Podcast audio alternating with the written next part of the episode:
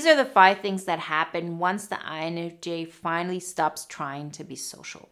As INFJs, we have conditioned ourselves to being kind towards others, to being nice towards others, to be forthcoming towards others, which generally speaking isn't like a bad thing.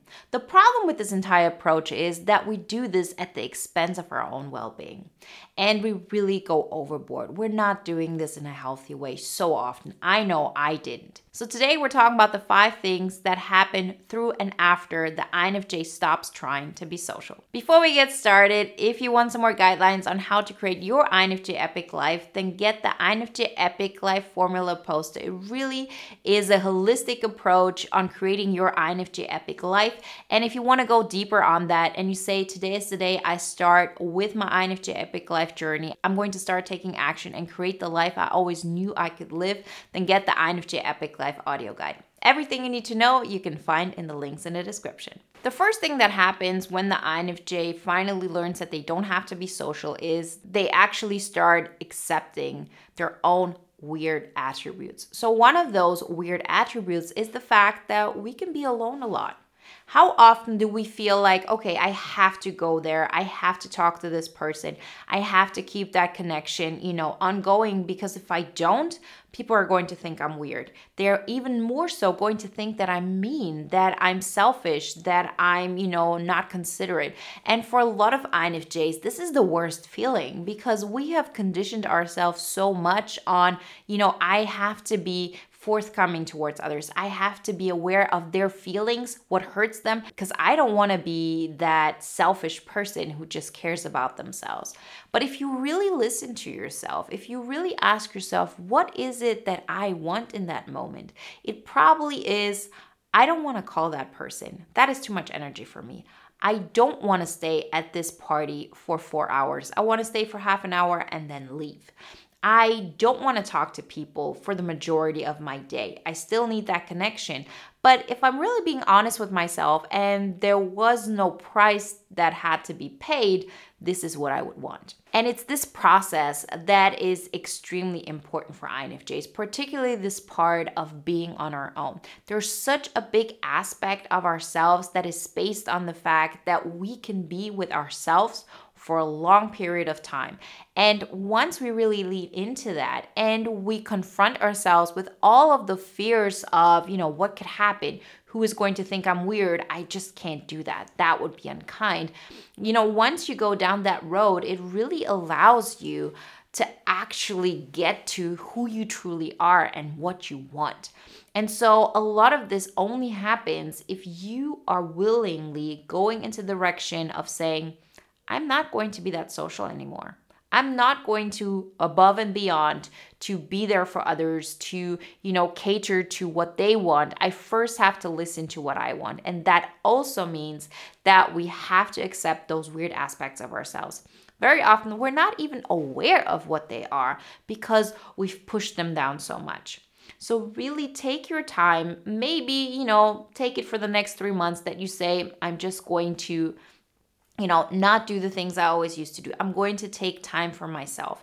If after those three months I recognize that's not the way I want to live my life, great. But now go overboard, go into the other direction.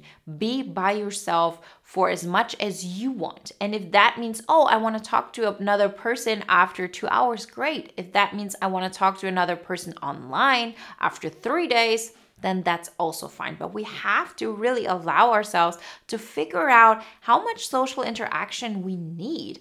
And if you really allow yourself to go deep and understand it about yourself, you really get to a place where you accept those weird attributes about yourself, which aren't weird at all. They just seem unnatural to you in the beginning. And then you just enjoy this so much that you're not willing to make compromises on your own well being just to cater to others. Because, yes, it's great to be kind. Yes, it's great to be forthcoming. But so often it is really about, oh, I don't want to be rude to another person, which in actuality means, therefore, I'm being rude to myself. Don't be rude to yourself, and then you can say, what else can I give to others? But if you're really wondering, oh, am I going to be rude to another person? Is this not mean? Is this not, you know, putting another person in a bad situation? Ask yourself, am I putting myself in a bad situation in order to make it easier on them? And if that's the case, then maybe that's not the best way to go. We really have to get to a place where we say, I have to be okay. I have to be comfortable. I have to be peaceful. I have to be at peace and then I can be forthcoming. Then I can help others. You are accepting of others. You think others are kind, and even if they're not that forthcoming as you are. So, really allow yourself to accept those weird parts about yourself, particularly when it comes to how much time do you want for yourself. And as a result, you're going to spend less time with others, being less social. That's the first and most important step. The second thing that happens once the INFJ finally stops trying to be social is you actually start shocking people with who you truly are. And I've seen this process so many times. So I saw that when I stopped trying to be social. I saw that with all the INFJs that I've worked with. You know, it's something that is really interesting because I used to tell my friends, you know, I'm different. And they always used to say to me, No, you're not. You're just like us. Like, what do you mean you're different? Like, you know, what is that all about? Like, I don't see it. The moment I actually showed them who I am, because I wasn't so focused on being social anymore, meaning I wasn't so concerned with other people's reactions towards me. I just couldn't feel it anymore. You know, you automatically are starting to make choices for you. What makes you excited? What are the topics that interest you? How deep do you want to, you know, drive a conversation? How less superficial you want to stay? And for the first time in my life, my friends who I've known, you know, since, you know, 5th grade told me, "Yeah, you're different." So, it really will get to this place where the people around you will get shocked by who you truly are because they probably haven't seen this part of you ever again. But in order to get to this place, you really have to allow yourself the space. You have to allow yourself, you know, to listen to yourself of how much social interaction do I need? And, you know, only having those social interactions when this is really a good thing for you and not because you feel obligated because this is what is considered normal. You make that choice for yourself. You listen to yourself. And through that process, you really become more and more aware of, you know, what makes me excited? What do I want to say? What are my opinions? And, you know, part of this entire process is then seeing that the people around you will get shocked by that, but it's okay because people then can make a choice for themselves. They can either accept you the way you are or they can just distance themselves. But you're not in the position of making those choices for them. Don't keep yourself small or keep yourself quiet because you already know, oh, people are not going to accept this. So why do this? I will lose them in the process. You don't know this for sure. They have never met this version of you. And sometimes you're wrong about how people are going to react. And if you're right, then it's okay because we rather be disliked for who we are than to be liked for somebody that we're not. Because being liked for somebody that we're not is never ever going to make us feel fulfilled and connected. The third thing that happens once the INFJ finally stops trying to be social is we're really less concerned if people like us or dislike us. So, in a lot of ways, INFJs, you know, go out into the world. Maybe they share their gift or their message or whatever it is. And there's always this fear of judgment.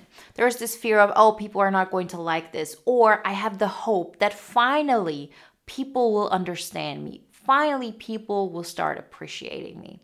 But once you really start taking those steps for yourself, you really learn to blend this out completely. So you really don't care who admires you. You really don't care who thinks you're totally stupid or ignorant or whatever it is. You just don't care anymore. Because what you're focused on is Am I doing the steps that make me proud of myself? Am I growing in a way that I want to? So you really stop looking out at what people's reactions are going to be.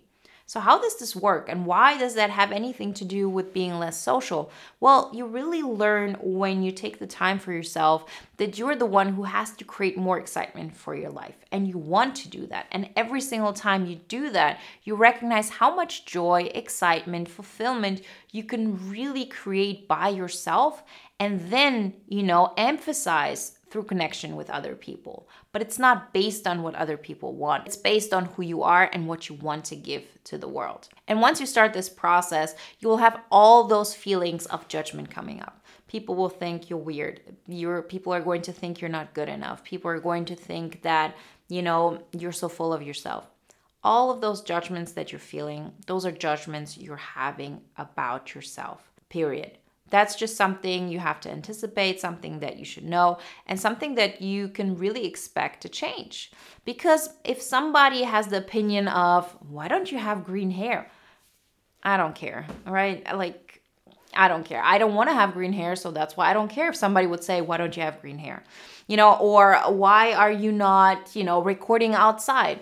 Well, it doesn't matter to me. But if somebody used to say, oh, you're selfish, or you're putting yourself in the spotlight, and this is not about others, or whatever it may be, this would have affected me, or it did affect me in the beginning, because this was a reflection of my biggest insecurities in that moment. And there's so many of them, and every single one of us has different insecurities. But the more you take the step forward and you show more of who you are, you actually confront those judgments.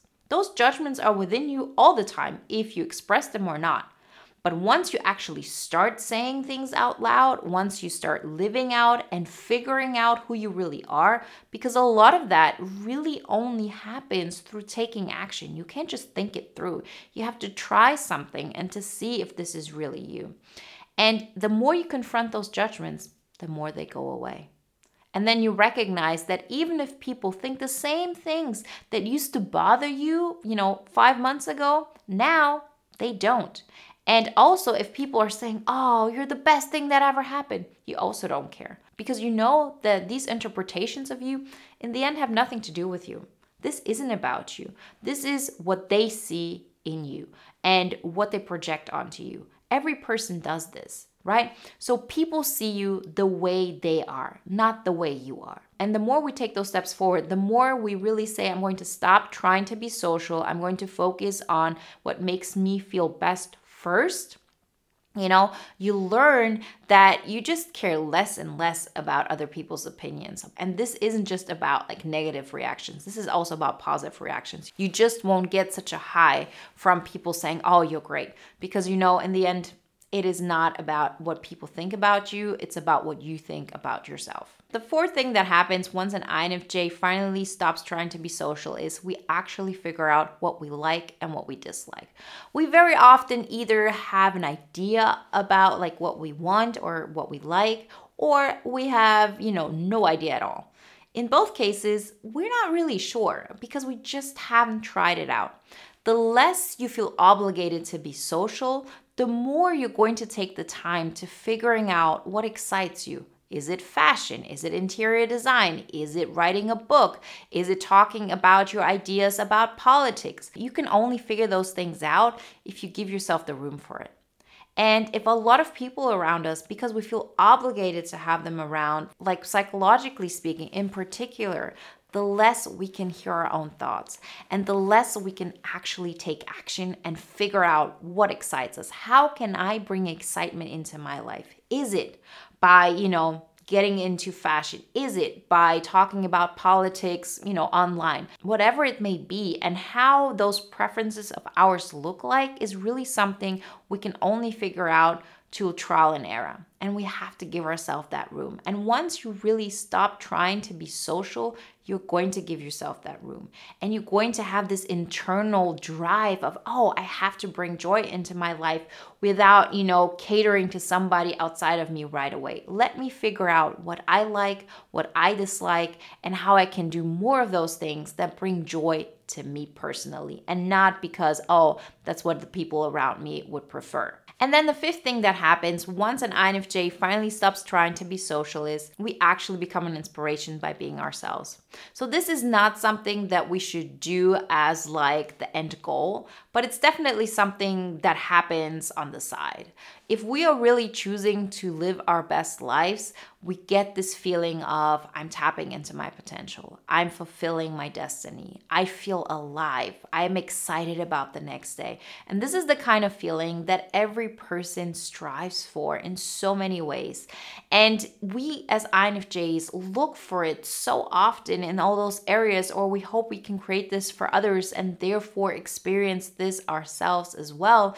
And we try to inspire others by, you know, dimming our light and, you know, making them feel great. But in the end, people get inspired by what they see and by who we are and not through what we say.